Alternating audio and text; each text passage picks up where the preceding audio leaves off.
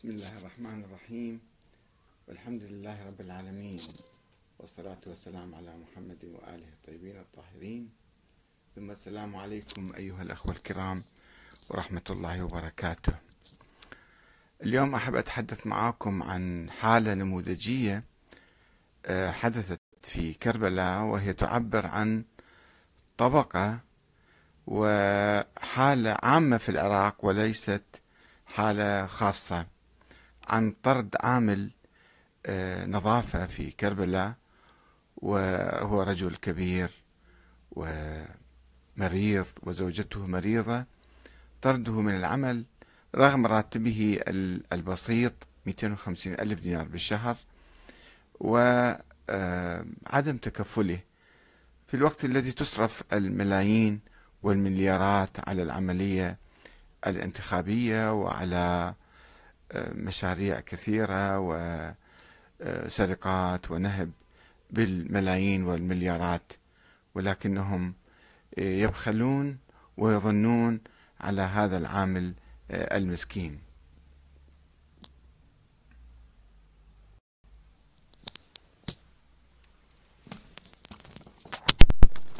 فعلا حالة مأساوية جدا ومزعجة جدا.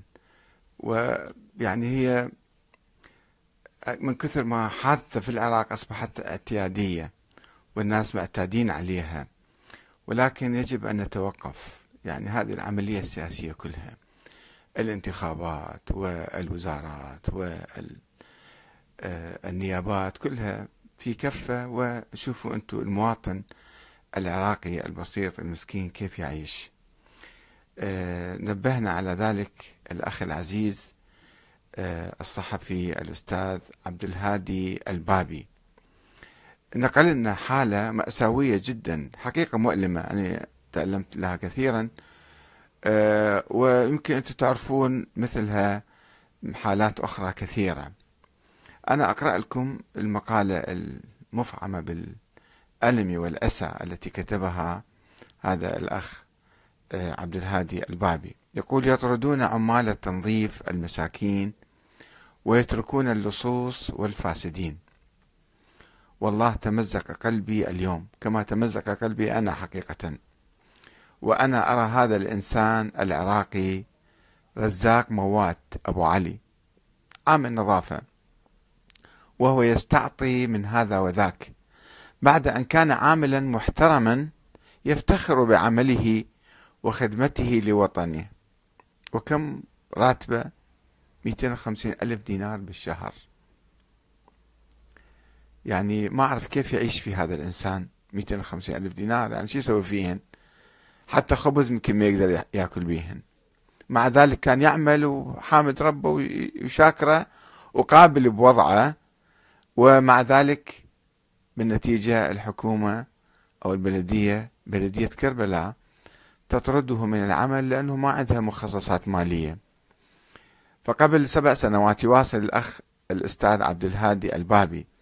يقول قبل سبع سنوات كنت ألتقي به صباح كل يوم في شارع العباس وقرب البلدية وعند باب مركز إنترنت المنار الذي كنت أرتاده يوميا لغرض, إرسال مقالاتي وتحقيقاتي إلى الصحف لغرض النشر. كنت أراه ينظف بكل همة ونشاط وحيوية والابتسامة تعلو وجهه لأنه شريف لأنه يأكل رزقه بعرق جبينه وهو قانع بعمله ورزقه وحريص على المداومة والعطاء. ويومها أخذت له تلك اللقطة الجميلة وهو في ملابس العمل ولا زلت أحتفظ بتلك الصورة. لناشرها. رأيتكم إياها. رأيتكم إياها قبل شوية. واليوم صدفة وجدته يتكفف الناس في الشارع والأسواق ويستعطفهم من أجل لقمة العيش له ولأطفاله وزوجته المريضة.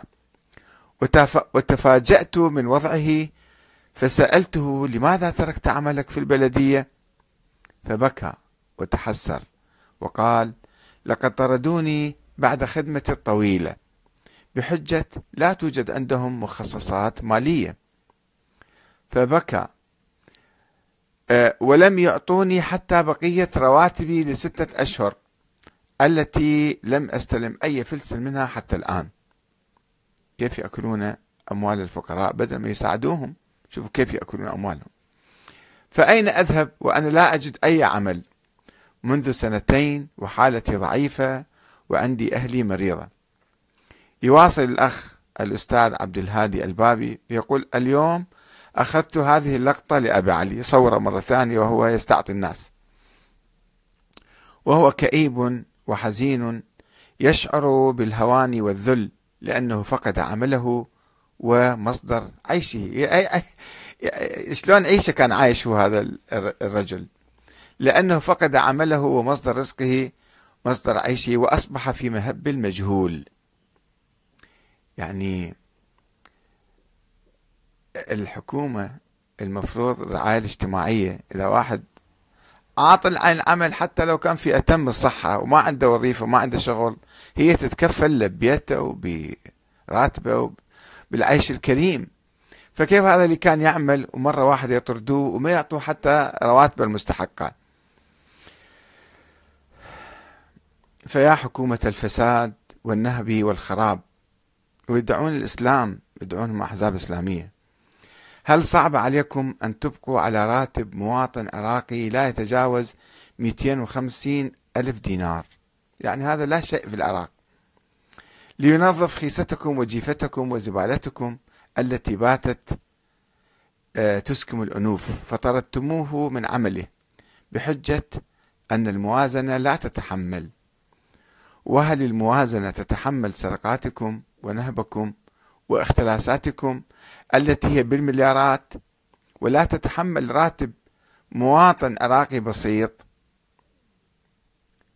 وهل أصبح في عرفكم وقانونكم أنه لا يهمكم المواطن أن يذهب ليستعطف ويستجدي ويهين كرامته يعني؟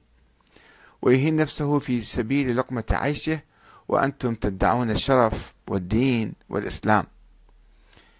ويواصل الأستاذ عبد الهادي البابي يقول إني أناشد الشرفاء في بلدية كربلاء أن يعيدوا أبو علي إلى وظيفته ليعيش منها بكرامة وشرف بقية عمره وهو على استعداد كما قال لي أن يلبس بدلته الزرقاء الجميلة الزاهية صباح الغد ويكون في عمله المحترم كما كان.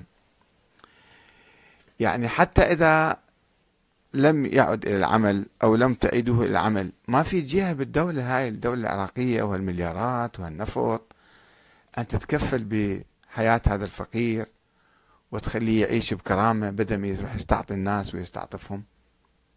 يعني المشكلة أنه أحزابنا ومرجعياتنا وحركاتنا الإسلامية مهتمين بأشياء قشرية مهتمين ب ليكن واحد يسوي حفلة موسيقية أو واحد يغني أو واحد كذا. أو مرأة تدخل في كربلاء مثلا حجابها خفيف أو شاب يدخل بنطرونة ما أعرف كيف أو شعرت قصة شعرة بشكل. ولكن ما في إحساس للفقراء والمساكين لهذه الطبقة. اللي يجب مو فقط أنه نوفر له راتب ونوفر له شغل إنما يجب أن يكون هناك اهتمام من الدولة لتوزيع الثروة بشكل عادل وتنمية مواهب الناس توفير التعليم لهم توفير الأعمال لهم بحيث يستطيعوا أن يترقوا. مو يبقى هذا مسكين حتى على هاي الوظيفة البسيطة أن يكون منظف بلدية راضي بيها وما متوفرة له والدولة ما توفر له وبعد كل عمله ما عنده تأمين وما عنده أي شيء وساعة في ساعة معينة روح اطلع برا روح عيش بالشارع استعطي الناس. المفروض يعني شوية آه، كم سنة صار له يشتغل بهالوظيفة هذه؟ أنه على الأقل له حقوق حقوق العمل. أنه هذا العامل مو بعد ما يكبر الإمام علي مرة شاف مر بالشارع وشاف آه، فقير استعطي الناس. فقال ما هذا؟ كيف يستعطي هذا الإنسان؟ قالوا له هذا كان عبد أو كان كذا والآن آه، صار كبير وأهله عايفين بالشارع. قال ما ما أنصفتموه. عندما كان شاب وقادر على العمل آه، استعملتموه يعني استفدتوا من عنده. وعندما كبر دبتوه بالشارع فعين عين له راتب الإمام علي. وإحنا ندعي أن إحنا سائرين على خط الإمام علي وإحنا شيعة علي ما عندنا ريحة الشيعة حتى. المفروض يعني فعلا آه، أن يكون في اهتمام بهاي الطبقة الفقيرة العاملة. الطبقة الشرفاء في البلد. حقيقة إذا أكو شريف في البلد هو هذا العامل. هذا العامل وأمثاله اللي ما آه، سرقوا وما نهبوا وما جمعوا ثروتهم من حرام. وقبلوا بالقليل القليل القليل. ومع ذلك هذه الدولة ما توفر لهم. وفي لحظة معينة يجيك موظف وما ما ينظر هذا الإنسان وين يروح بعدين. شو يسوي هذا الإنسان؟ حتى مستحقاته ما يعطوه إياه. وروح برا خلص. وشوفون أنتم المسؤولين الآخرين كم يسرقون وكم ينهبون وكم يغشون وكم يرتشون بالملايين. وما حد مو بحال هذا. فإحنا في الحقيقة مو فقط هي مو حالة فردية. إنما هذه حالة أنا متأكد فيها آلاف مثلها في العراق موجودين. والمفروض إحنا يكون عندنا حس الأحزاب الإسلامية الناس المؤمنين الخيرين الناس الطيبين. يعني قد يكون عندهم شوية إحساس بحل مشكلة الفقر بتوفير العدالة الاجتماعية للناس بالتفكير بهؤلاء. مو نمر عليهم نشوفه يستعطي إما نرأف به نعطيه أو ما نعطيه. هالأحزاب برامجهم الآن سوق الانتخابات ماشي وشوفون ما شاء الله حملات الدعاية وذاك النائب يوزع بطاطا على الناس وذاك يوزع بطانيات وذاك يوزع ما أدري كذا وكذا. يفكروا أنتم لما دخلتوا البرلمان ليش ما تفكرون بهذول بهذول الناس بالطبقة الفقيرة المحرومة؟ سووا قوانين لهم وضغطوا على الدولة أن أول شيء تلبي مصالح هؤلاء الناس الفقراء المساكين الأرامل الأيتام. الناس الكبار مثل هذا بعد خدمة طويلة بالدولة. ثم يترك. وليش راتبه 250 250 شو يسوي بيهن؟ وعنده عائلة. زوجة وأطفال شو يسوي بال 250 تجبروه على السرقة تجبروه على النهب تجبروه على الإجرام. يعني إنسان يكون محتاج وما عنده أي مصدر رزق. ولا أحد يهتم فيه ولا في دولة ولا في آه، ناس في الدولة اللي يفكرون فيه. ما يروح يقتل يقتل يسرق وينهب ويتعلموه على الحرام. فيسمون العدالة الاجتماعية التأمين الاجتماعي أو الأمن الاجتماعي. يعني لما واحد يقضي على الفقر يوفر الأمن لبقية الناس. لما في حرمان وفي فقر وفي ظلم معناته يصير يصير آه، إرهاب ويصير سرقة ويصير جرائم. وبعدين إحنا كيف نعالجها؟ المفروض العلاج من الجذور العلاج من آه، آه، من هذه الطبقة بتوفير ال ال الأمن الغذائي لهم الوظيفة لهم الرواتب المحترمة. هو راتبه ما لازم يكون حتى راتبه مثل أي موظف آخر. يعني إذا ما عندنا موظف تنظيف بالشوارع الزبالة راح تتكوم. يعني هذا يقوم بعمل. جهد لازم يكون في حد أدنى للأجور حد أدنى للأجور هذا كم ساعة يشتغل باليوم؟ افترض ثمان ساعات يشتغل.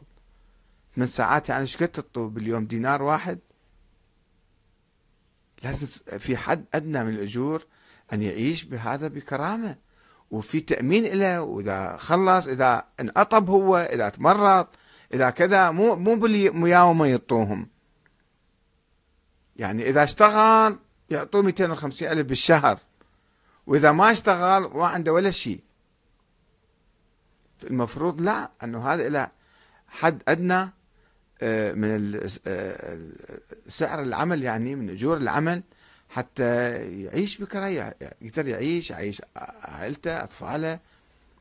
يعني الآن آه، الناس كلهم ملتهمين بالانتخابات. أنتم يا نواب اللي مرشحين نفسكم خلوا في برامجكم البعد الاجتماعي.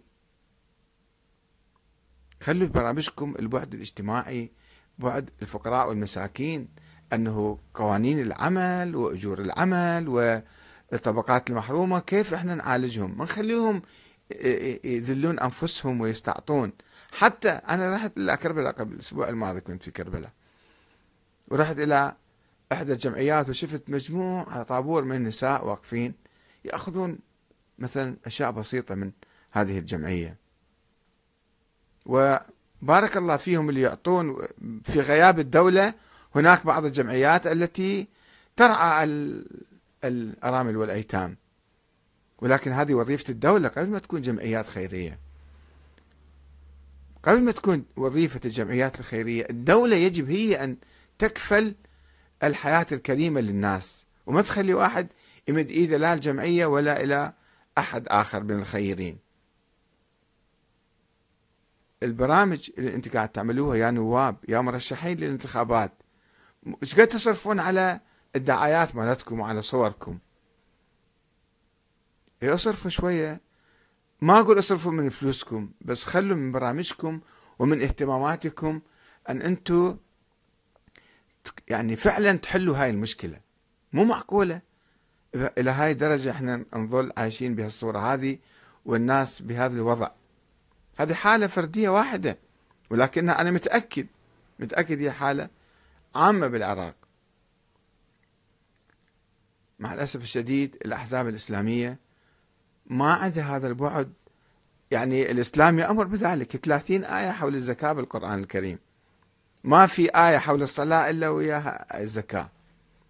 يعني البعد الاجتماعي مو فقط تصلي لله وأنت ناسي الفقراء والمساكين. اذا فخلي برامجكم.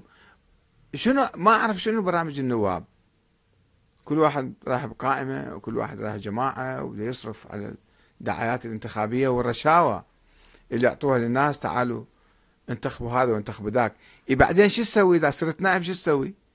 وصرت نائب أنت صار لك ثلاث أربع مرات أنت نائب. شنو سويت في في البرلمان؟